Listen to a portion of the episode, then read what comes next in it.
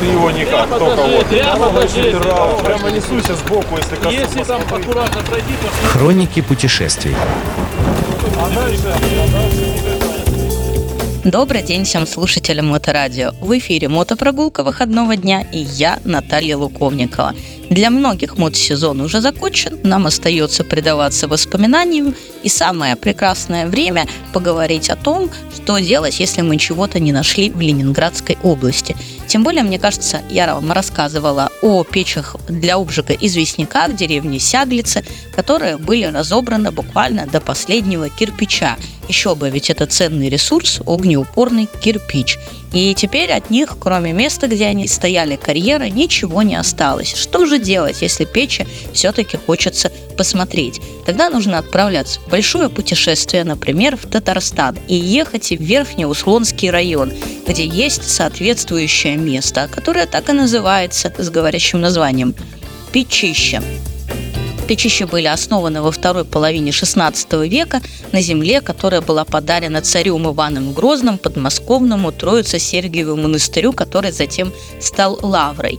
Он, в свою очередь, имел филиалы в виде подчиненных ему монастырей в разных концах страны, и в том числе в Казанском крае. И было у него большое количество земель, в том числе вдоль Волги. Таким образом, печища впервые упоминаются в церковных летописях еще аж в 1592 году.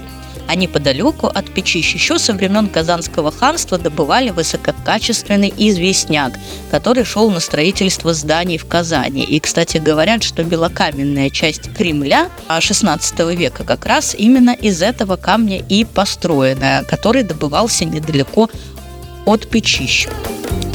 Также здесь получали негашенную известь, которая служила материалом, скрепляющим каменные блоки.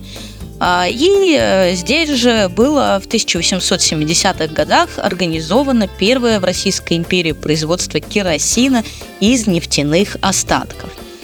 Так что э, Печищинский нефтекеросиновый завод, который первоначально принадлежал э, купцам, затем стал первенцем по углубленной переработке нефти уже в середине 19 века.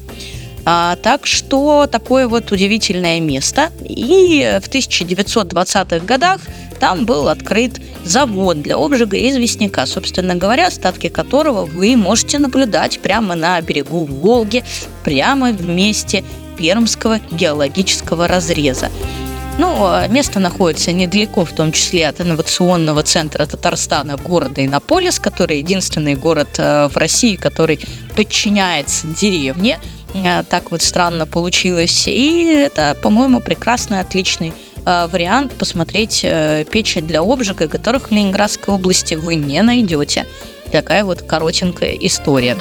Отправляйтесь в Татарстан, там много всего интересного, и заброшки соответствующие тоже имеются. Ну, на этом все. С вами была я, Наталья Луковникова, и мотопрогулка выходного дня. До новых воспоминаний на Моторадио. Всем пока. Хроники путешествий.